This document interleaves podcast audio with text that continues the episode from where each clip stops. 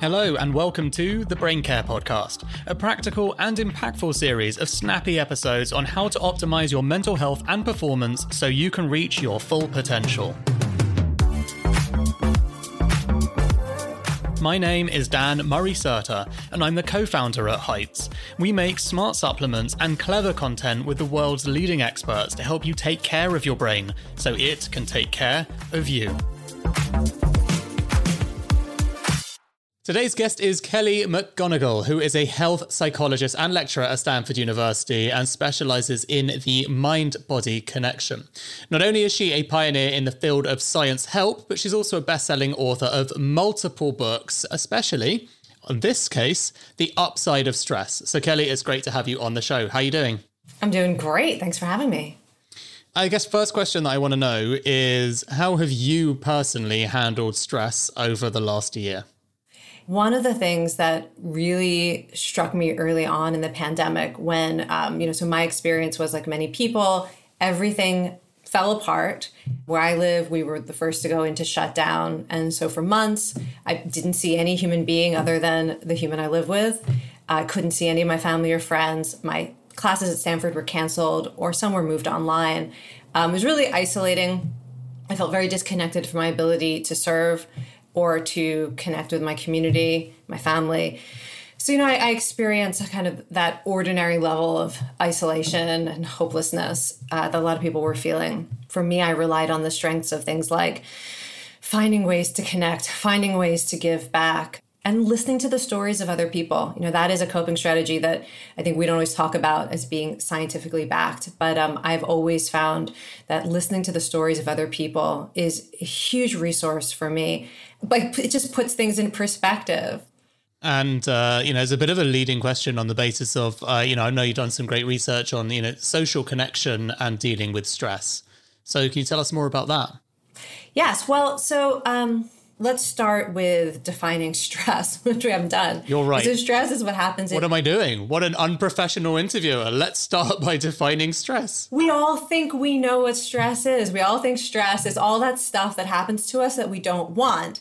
And then it turns from being the toxicity of life into the toxicity in us. That's how most people define stress. And so then you've got all this stuff happening, whether it's the chemicals in your bloodstream to changes in your brain function that are completely maladaptive and turn you into the worst version of yourself and destroy your health and kill your brain cells.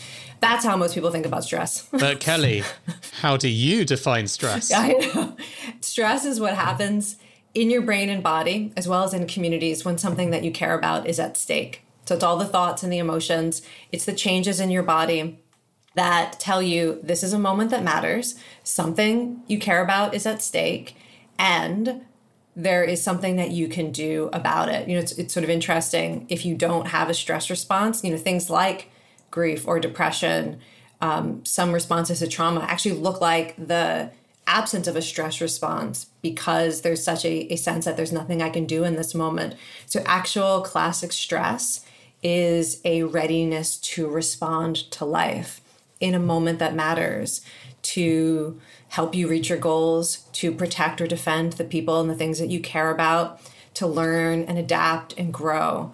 So, when you define stress in that way, and we think about what does that have to do with social connection, one of the things that I learned about from the science of stress that I have been able to apply in my life is that one of the ways our bodies and brains try to support us in moments of stress is that if we can recognize that the stress is bigger than us, this is not a do it yourself challenge. It's not something you can just, you know, fix it by working harder or finding the right solution or suppressing it. This is a type of stress that requires support that other people are in the same situation as you or have been through this and can give you advice that there are people who maybe who are struggling more than you and actually need you to show up. When you recognize that your body and brain you know releases hormones changes what's happening in your brain to encourage you to reach out and connect with others. And so in many ways connection actually is a stress response if we are able to embrace that mindset that encourages us to view stress as not a do-it-yourself project. So that was something that I actually had to really work on, you know, as being somebody who grew up with this belief system. First of all, don't tell people about your problems because you don't want to be a burden. And also, you don't want to look weak. And do it all yourself, you know, be independent, just push through. That was understanding that my body and brain often things that we might experience as loneliness or even things like like the desire to stress eat to comfort eat. These are all related to the neurochemistry of actually what our our brain is trying to get us to do is to connect with other people. And sometimes we misread those cues and turn towards other forms of coping that make us feel supported or comforted. It makes a lot of sense when you say it. And i think one of the things that spoke to me a lot about the work that you do and you talk about is communicating very clearly that stress just isn't always harmful at all. Perhaps stress has somewhat of a bad reputation or a misunderstood reputation. So, first of all, a lot of the things that cause stress in our lives are meaningful and we would choose them over not having them. So, you know, for example, parenting is one of the the leading causes of stress, and it's also one of the best predictors that you'll say you experience a lot of love, a lot of happiness, or a lot of laughter on any given day. So you could view some types of stress as being connected to things that are inherently meaningful that we choose and the reason we experience a lot of stress around them is because we care so much. So there's that aspect of stress that is the stress is not all bad. But there also are things that cause us stress that are inherently bad that nobody would choose for themselves and that, you know, we would work diligently towards trying to eradicate from from the human experience if we could. And that's where you have to start to look at, okay, could even those circumstances bring out something good in me? That I can harness in order to move forward rather than being completely run down by this experience I would not have chosen for myself. And that's where you can start to look at things like the biology of the stress response and recognize that sometimes stress does make us fight or flee. Sometimes stress makes us freeze. Sometimes stress helps us rise to the challenge. Sometimes stress puts us into a flow state. Sometimes it encourages us to connect with others. And stress always increases our ability to learn from experience. That actually is one of my favorite nerdy definitions of stress, comes from developmental psychology where they looked at the biology of the stress response, all of the hormones that are released whenever you have any kind of stress response, and whether you are fighting or fleeing or rising to the challenge or tending and befriending, something that always happens is you are becoming more plastic. That is, you your brain is getting ready to learn from this experience in ways that will support you in the future we can also play a role in in what we choose to learn and how we grow. I mean, one of the the simplest mindset resets you can take is in a moment of stress to ask yourself, okay, if I can't control this situation, what am I going to choose to strengthen? Where am I going to put my attention? What value am I going to prioritize? Knowing that what I do is going to be it's almost like accelerated learning. Anything you choose to do in moments of stress, you are strengthening that habit, you are strengthening that value. You are almost like choosing who you want to become. One of the ways that I apply that is as somebody who has a an innate instinctive tendency towards anxiety that I've made it a habit of when I'm feeling really strong anxiety, even like verging on panic attacks, is I know this is the absolute best biochemical moment for me to practice courage over fear. Literally, I'm on steroids in terms of the benefits of an exercise because part of what your brain releases under um, stress is neurosteroids that help your brain learn from experience. So it's like you can think of every moment of stress, it's like hitting, hitting the gym, and what you choose to do in that moment of stress, you're strengthening.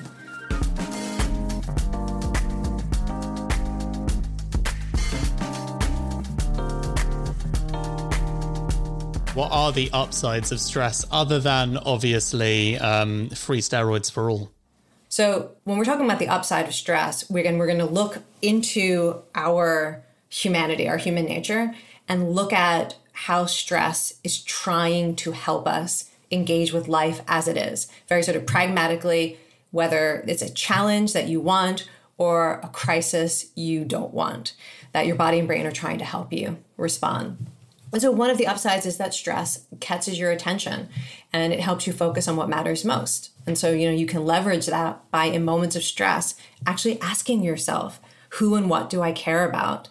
And if you're having a stress reaction to something that doesn't matter, like something silly someone said on social media or having to wait too long in a line, if you can't come up with a why you care, then that's a great time, you know, practice a breathing exercise, distract yourself with something else. Uh, another upside of stress is that it gives us energy. Sometimes that energy feels really great. Like if we it's something stressful we've chosen to do and we feel like this is, you know, a moment we were made for. And sometimes that energy feels really chaotic and disruptive. But the truth is it's all the same energy. You know, that adrenaline can help you. Uh, even cortisol, a much maligned stress hormone, its primary function during stress is to help you use energy.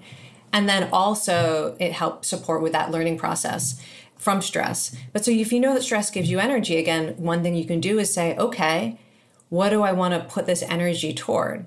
Maybe you don't want to put it toward worrying. Maybe you want to put it toward working out, or you want to put it towards getting something done, or you want to put it toward helping others. But you can always look for ways to harness that energy uh, particularly if you're clear about who and what matters most to you. Then we also know that stress can help us um, connect with others, as I mentioned.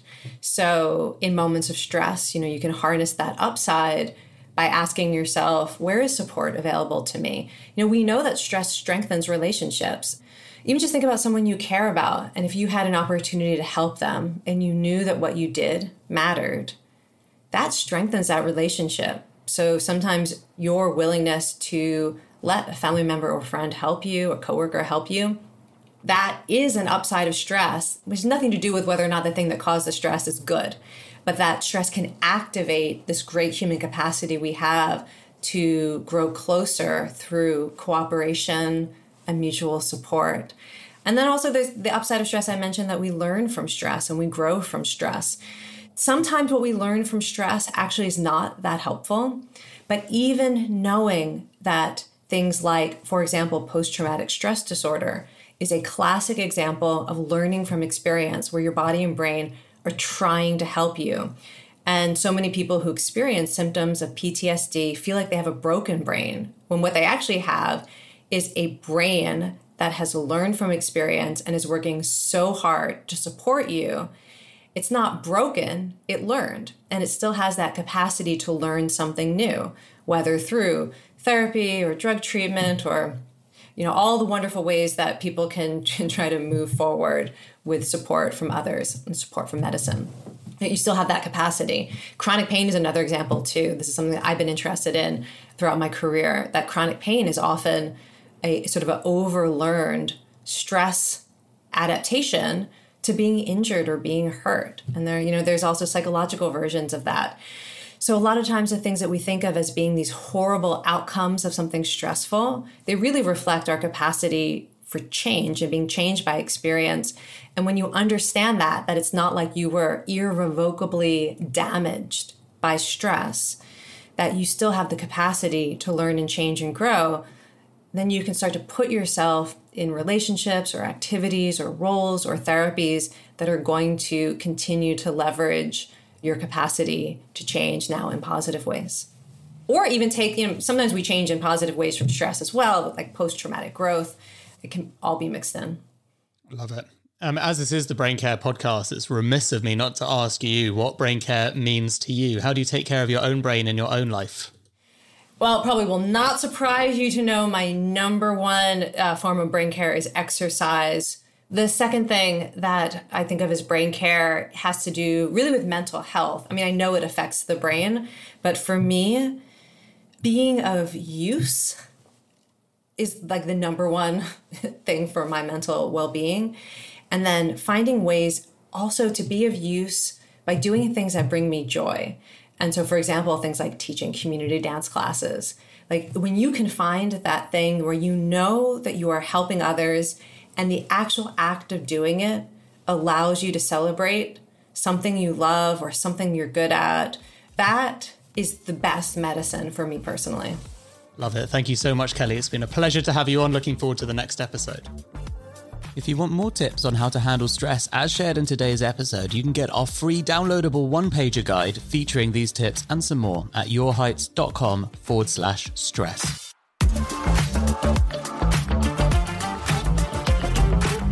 Thank you so much for listening to this episode of the Brain Care Podcast.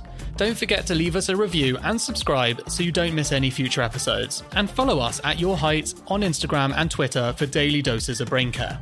Did you know Height started as a newsletter that I've written every week for years? I'm still doing it, and I'd love it to reach your inbox too. So, for weekly science backed emails on the best ways to take care of your most important organ all in under three minutes, sign up at yourheight.com forward slash Sundays. See you next week.